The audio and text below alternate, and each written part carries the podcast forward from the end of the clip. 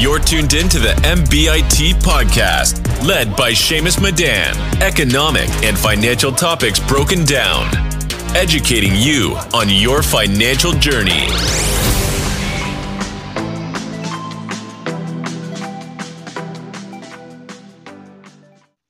Welcome, everyone, to the MBIT podcast. I'm your host, Shamus Madan, and today we have a special guest, Adam Koehler, host of Side Hustle City. I appreciate you taking time to be on the pod. How are you today, Adam?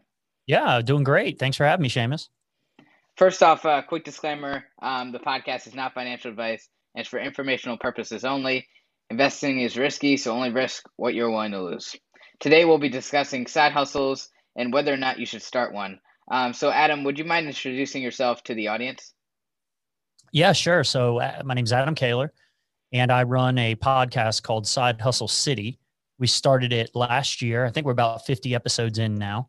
Um, but we, you know, our whole goal is how do you turn a side hustle into a main hustle, right? I see, you know, a lot of people struggling with, you know, their nine to five jobs. Maybe they're not happy with whatever it is they're doing. And you see all these stories and, you know, you watch YouTube and all this, and, you know, you got these people making millions of dollars and, you know, getting people hyped up. And, you know, a lot of those people are just trying to get, you know, views or whatever. And their right. advice really isn't doable. So we want to, we want to actually invite people in who have, who've done things who are like real people, right? They don't really have an, an agenda. They're just like, hey, look, I needed a few hundred extra bucks to pay the rent, or I needed to do this or that, or pay for my car. So, you know, I started this side hustle and it turned into something bigger. So, you know, that's that's one of the things we want to focus on. My background is in startups. Uh, we built a startup, uh, essentially eliminated the paper process and the real estate uh, documents uh, side of things, and we sold that company to Zillow in 2015. And uh, you know, ever since then, I bought a building. I own a co-working space. I own an advertising agency, and uh, yeah, just my whole goal is to help people kind of move on from you know their dependency on a nine to five job. Oh, sounds awesome. Um, so before the pod, where did you begin your journey and what got you interested in side hustles? Well, you know, I've, you know, the startup thing I've been doing for a while, the advertising thing I've been doing for a while, probably since 2008. Um, I mean, I've been in the advertising world since 95, 96. Um, I actually went to a performing arts school here in Cincinnati. And, um, you know, we, we were kind of, we were never really trained to be workers, if you know what I mean. Like you go into the, typical school system and you know they train you to sit there and listen to somebody you know lecture you all day and uh, you know go to work be on time nine to five type of situation. Well i went to a performing arts school. Everyone there had a dream to do something bigger right? They didn't want a desk job. They wanted to be on broadway. They wanted to you know there's a lot of things they wanted to do. So you know uh, i've just ever since i was a kid i went there from the fifth grade until i graduated. Always been um, you know, thinking outside of the box, I guess that school trained me to do. And then I worked in the advertising industry and I worked for a gentleman, Rand Mullins, who started his own advertising agency. And since then, everyone who I think I could think of that's ever worked for him, maybe with the exception of one or two people, have uh, started their own businesses. So I kind of got the entrepreneurial bug from him. He he sold a company while I was working there, and uh, you know I started working at freelancing at certain agencies around town, and um, met some guys when I was working at one of the agencies, and they were like, "Hey, we got this idea for this digital contracts business, this e-signatures platform," and they wanted to start something up. So, you know, we spent the next 18 months of every weekend in this uh, Panera Bread up in Clifton, near uh, University of Cincinnati's campus, just uh, working on the idea. And you know, next thing you know, we got 150 employees or so, and 12 million dollars a year in revenue. And uh, here comes Zillow with a hundred million dollar check and uh, we accepted that check. so, yeah, but I mean, I, you know, I've had that experience, and it's it changed my life, right? And it's right. it's it to me, it would be a shame if people didn't at least try something. You know. So yeah. So to any people who are thinking about creating a side hustle, would you say just go quit your nine to five job, or would you say, oh no, put no. it on the side and then have your nine to five job as a backup? Oh yeah, you back up. That's a backup. The opportunity cost yeah, it takes it. It's going to take a while for you to build that up. I mean, right. um, my advertising agency started as a side hustle. So we, I was working at a advertising agency, full time employee, and um, you know realized there's a lot of turnover in that industry. There's a lot of, you know, if they lose a client, all of a sudden they got to fire 30 people, right? 40 people. And this was a big agency. There was 350 people there. And um, after I left, like 150 people got let go. And it just goes to show, you know, there's no loyalty. And I mean, you know, young people nowadays, I think, you know, my grandpa's generation, you know, they could work at a company, Ford Motor, for 45 years and, you know, finish that up and have a pension and all that good stuff and live out the rest of their days, you know, not have to worry about things, right? Well, there is no uh there is there is no loyalty anymore, right? It's numbers, right? It's it's it's pure capitalism. We've got companies that they have to hit their numbers, they owe things to their shareholders and if you're, you know, somebody they can get rid of if they need to, then you're gone. And what do you have to fall back on? and and that's what I was thinking. I was like, man, I gotta I gotta have something else. So you know, I'm picking up freelancing jobs, and you know, I was blessed to be in an industry where I could do freelance work. So I was I'm a graphic designer and a marketer, and uh, you know I know developers and all that other stuff. So you know I'm taking on these projects and anything that I didn't know how to do myself, I just pull other people in. And here, next thing you know, I've got this virtual agency, and you know I've got I don't know 50 people over the years I've probably worked with contractors and I don't I don't have any full-time employees everybody's a contractor and it just works out and and now you got covid everybody's working remote right? right. so you know I was working you know making pretty good money uh, at the agency but once I started making more money doing this other thing and I started having too many people that wanted to physically meet me during the day I just had to let that life go and and uh, do my side hustle you know do my side hustle turn that into a full-time hustle yeah, that makes sense. How did uh, COVID impact your guys' business? It didn't impact me at all. I mean, we, uh, you know, I, I business is the same as it's always been for us. I mean, we've we've been virtual forever, so I didn't have to worry about you know employees coming in and worrying about the mask situation and are you vaccinated and all that other stuff. I didn't have to do that, you know, because I've set my business up for the last twelve years to be virtual anyway. So nothing really happened. I also own rental property and uh, you know this commercial real estate space here, so you know, if anything was really affected, it was probably my co-working space because people were afraid to come in. But a majority of the space that we have here are offices. So, you know, everything kept going because, you know, people could shut a door and hide out in their office if they wanted to. But it was just, you know, the co-working part of things probably got affected the most. Yeah, I guess that's the benefit of being prepared uh, for a digital age in an economy. Yeah. Yeah, I mean, I think so and I think um you just got to be diversified. I mean, there's a book that I read that was influential in my life earlier on was um, a book called Multiple Streams of Income. I can't remember. That. I think it was the last name was Allen, maybe the author. Um, but he just talked about, hey, you gotta you need multiple streams of income. One of the best ways is real estate. So I started buying rental property, right? Back in 2002, maybe 2001, 2002. And uh, you know, then the the housing market collapsed, and all those houses that I bought I could have got for half of what I paid for them, right? And probably a better interest rate more? at that point. Did you did you yeah, decide to? I didn't. know. no, I didn't end up doing it. I, I mean, I, I, had my hands in a lot of other things at the time too, and I was running my ad agency, right. so I was like, oh, I don't need more rental properties, and you know, they were kind of in the hood where I grew up, and you know, people weren't treating them well, and it was just costing me more money than I was making. So, um, you know, that's one thing you really have to watch out for. And there's the rental property mark, the rental property business is really hard. It's really hard. And um, some people have great luck with it. They can find good places and decent neighborhoods for a real reasonable price. But a lot of times, I mean, you know, there's a housing shortage right now. I mean, good luck going out there and trying to find something to invest in right now. You know, best way to probably do it is just throw your money in something like a Fundrise where you can invest and they, you know, they they're the operator, so they'll manage the property and you'll make your little 12% or whatever but you know it's a lot less risky. Um, right, but right. that's one alternative to you know if you wanted to make a little money on the side and you wanted to you know you got your money sitting in a bank right now and you're you're losing money right because you're earning you know inflation's what five and a half percent right now and you're making 0.01 percent on your savings or checking account like you got to find a place to put that money where you're making more and you obviously know this being a financial guy but you got to put your money somewhere where it's going to make more money and you know, Fundrise. I mean, I think on average they're going to hold your cash and you're not going to be able to pull it out for a while, but you're making 12%, you know, maybe 14% on some of these multifamily investments they've got.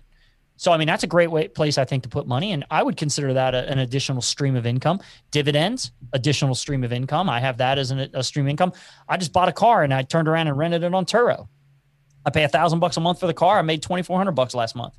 So, I mean, that's a side hustle, right? I got crypto mines upstairs. I, I got a you know 24 ETH or 24 uh, GPUs running uh, ETH, and I've got a six ASICs running uh, Litecoin, and that makes me I don't know 70 bucks a day or something like that, 80 bucks a day, and uh, you know that's a side hustle, right? So there's lots of things that you can do. I mean, there's obviously investments that you have to make into that hardware or into a new car. Um, but you know, in general, you want to try to spread it out, be as diversified as you can, so these downturns don't hit you as hard. Yeah, I think a lot of people don't realize, especially in today's economy, with the inflation rate being so high, as, as you said, 5%, even with the highest interest rate savings account, you're still losing money with your money just sitting in your savings account. It's really important, which is one of the reasons why I like investing, to start investing into stocks and other types of things like bonds, ETFs, because it's all important to have a diversified stream of income. That's 100% true. And, uh, you know, I'm not sure how old you are, but I remember, you know, being your age and having a guy my age tell me just put your money in the market and don't touch it, right? And I didn't do that. And I look back now and I'm like, shit, I could have bought Amazon at like one one hundredth of the price it is right now, right? Before they were yeah. they were, you know, cash positive and they were losing money and everybody was like, "Oh, the internet's not going to work and nobody's going to put their credit card on the internet." Like you literally had people saying that, right? And now now you've got people saying that nobody's ever going to use Bitcoin. Bitcoin, that's stupid, right? So it's like the same people, and I, I, just see it, and I'm like, wow, this guy is the dude who was saying Amazon was never going to make money. Like, yeah, in my opinion, it's it's, it's, yeah. it's all long term and following the fundamentals of investing. Just finding a company and just sticking with it in the long term. And if you really yes. think it's going to do well, just stay with it. Yeah, I mean that's 100% true, man. Like, you know, if you uh, you know, if you believe in it, if you believe in the technology, you know, put it in there, hold on to it. I mean, obviously, you know, you want to probably have a majority of your money in, uh, and again, not financial advice, but you probably want to have a majority of your money in something like SPY, right, or v- VOO, uh, Vanguard's, you know, S and P fund, right. Uh, you know, just do it the Warren Buffett way, right? Stick a big chunk of your money in something that's going to, on average, what make you maybe eleven percent a year, twelve percent a year. I mean, look at the S and P this year. What was it up? Fourteen percent, something like that. I mean if you had had your money sitting in the S&P through the whole pandemic and didn't take it out when everything started dropping, you'd be doing all right, you know? Yeah. Uh, and that's the thing. It's like weak hands are the people that lose money in the market. The people that freak out, like the market's going down. Oh my God, I got to sell everything, right? And then you end up buying back higher, right, than what you had originally. And I mean, we had a V-shaped recovery. It was crazy. And I mean, uh, you know, stocks are overvalued right now. I mean, you look at some of these – you know, multiples and you're like, golly, these multiples are insane, right? But I mean, where else do you put your money right now? Yeah. I mean, I, I think the uh, there there shouldn't be any reason to take money out of the market unless you're putting in way too much. Um, but in my opinion, you should only be risking what you're willing to lose in the markets, and if yes. that's what your risk allocation is, then there should be no reason to take money out. Yeah, I always say, you know, throw some money in some risky stuff too. I mean, I you know, five percent in Bitcoin, or five percent, and maybe you know, mix of Bitcoin, ETH, you know, and some some maybe some altcoins. Like throw some money in that. You know, not a big deal. You know, you never know. Bitcoin goes to a million dollars, ETH goes to ten thousand dollars. You'll be doing okay. You know, or twenty thousand. ETH might go to twenty. I don't know. But I was or buying if they go to zero, then it doesn't really matter either because no. it's less than five percent of your portfolio. Well, yeah, and if ninety percent of your portfolio is earning twelve percent a year because you got it in the S and P and maybe a mix of some other stuff, maybe like a Tesla or workhorse or something like that, like some little bit of risky stuff too, you know, high growth type stuff. I mean, if if you lose your five percent, no big deal because you're making ten percent a year, you know. So I mean, there's you know, there's there's things that people could be putting their money into, and you know, one of the things, you know, once you start building wealth and you have cash available, a lot of new investment opportunities open to you that weren't available to you before, and it's true. It's it's 100 percent true that uh, you know, in order to make money, you got to have money, right? And, and but you got to get to the point. So everybody has money. Everybody has the money they want to spend on DoorDash or Postmates, calling up and getting a Starbucks delivered to them. And you know, Starbucks is already overpriced, and then you're paying another five dollars or whatever to have it delivered. Like you got that money, and you're you're you're blowing it. You know, you're you know everybody wants to party. You know, go out on Saturday, Sunday, or you know Friday, Saturday, drink it up, spend fifty dollars at the bar, hundred dollars at the bar. You know, but then you don't got no money, and you're complaining, right? And be responsible you know, and there's a lot of people out there who do have money. They act like they don't, or they want to complain about the system, right? And it's all the system. No, it's you're a grown man and you work at uh, a coffee shop. Like you're 35 years old, you live in your mom's basement, and you make eight dollars an hour. Like you're grown. Like step it up. and and make more money and invest that money and be responsible with the money that you do have you know and uh you know there's situations where people can't help where they work you know but you know what are you doing with your money? That's the big thing. What are you doing with your money? Are you being responsible with it? Some people honestly i mean they don't care. They don't care about building wealth. You know you and i we care about those things right? And you know some people just don't they don't want to be wealthy. They just want to kind of cruise through life. And you know that's that's their choice you know? But the people that do want to build wealth look at the money you have. What are you spending it on? And can you cut back? Do you need netflix? Do you need you know could you bum netflix off your boy and just use his login like you know is there I, hey seriously man like there's people that cut corners like uh i mean you know graham stephan right like the youtube yeah, guy graham yeah. stephan dude he's still making his own coffee he's yeah, he's 20 he's cents cheap yeah. bastard. yeah he's cheap like me look i grew up in a poor neighborhood and my grandma grew up in the depression and she used to you know make sure you keep a quarter in your shoe in case you know you get jumped and you need to use the phone you need to use the pay phone to call you know you get your stuff stolen. Like that that kind of old school right? And you know she you know she made 30 cents working at an hour working at the tie factory and she didn't have a husband. And you know she used to she instilled these kind of like hard hard life values on me where you know we were poor but you know listening to her stories we seem rich compared to what compared to what she had, right? And it was just like, you know, I spent my a majority of my life thinking that way and saving and not overspending and not spending money on stupid stuff that wasn't an investment. I mean, look at this. I mean, I could afford whatever now at this point, but you know, I go buy a thousand dollar a month car and I put it on Turo because I'm like, I'm spending a thousand dollars a month on a depreciating asset. Like I don't, I want to make money on that. Let me put it on Turo and see what kind of money I can make, right? And then I reported yeah. it back to our Facebook group on Side Hustle City just to let them know. And dude, that was one of my most popular posts because it's obtainable, right? It's something that people can do where they're like, "Hey, I got a car. Like, how much are you making? Well, I'm making this much. Oh, well, you think I could do that? Yeah, why not? Just fucking put it up there, you know? Like, boom, done. Sorry, my mouth. I yeah, no problem. yeah, I guess the the key thing is just to start and investing didn't always be so easy to get into, and with Robinhood starting their no commission trading and uh, investing, and then all the other brokerage firms following after, it, people should just be putting some money into the market, investing, educating themselves on it, and seeing where it goes. There's no reason for young people not to be investing. It's it's gotten so much more obtainable. Like it's so easy. Like the barrier to entry is so low right now. I mean, you can you, you're carrying your phone around with you all day. And you can yeah. keep an eye on your investments. I wouldn't suggest you look at it every day. I, even though I do, here I am telling you what to do, but like I, I do the same damn thing. But you know, if you can keep yourself busy and not pay attention to your investments, you're less likely to screw around with it and mess with things and take things out and all that. I mean, I, you know, I, when everything kind of collapsed during COVID, I, I had put some money in some bank stocks and some oil stocks and they weren't really moving. So I sold them. And now I look back and I'm like, crap.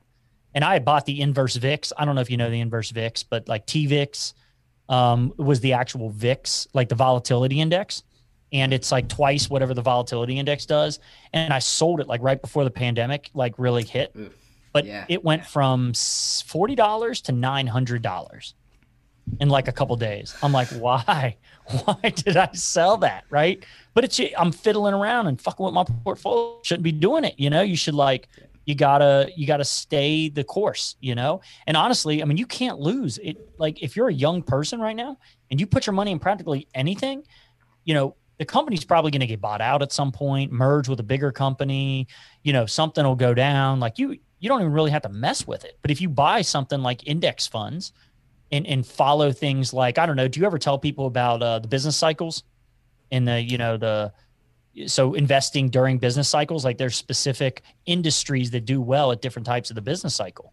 Yeah. i mean you could literally buy an index fund for industrial stocks for technology stocks for banking the banking sector right? There's like i think there's 11 different sectors or something like that.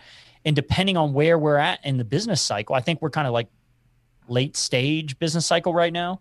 You know there's companies that do well during a late stage of the business cycle. So maybe you just go and you buy some index funds, you know, and and and try to ride waves. And you're not timing the market as much, you know, by buying specific stocks and everything else. I mean, you don't have to be a trader.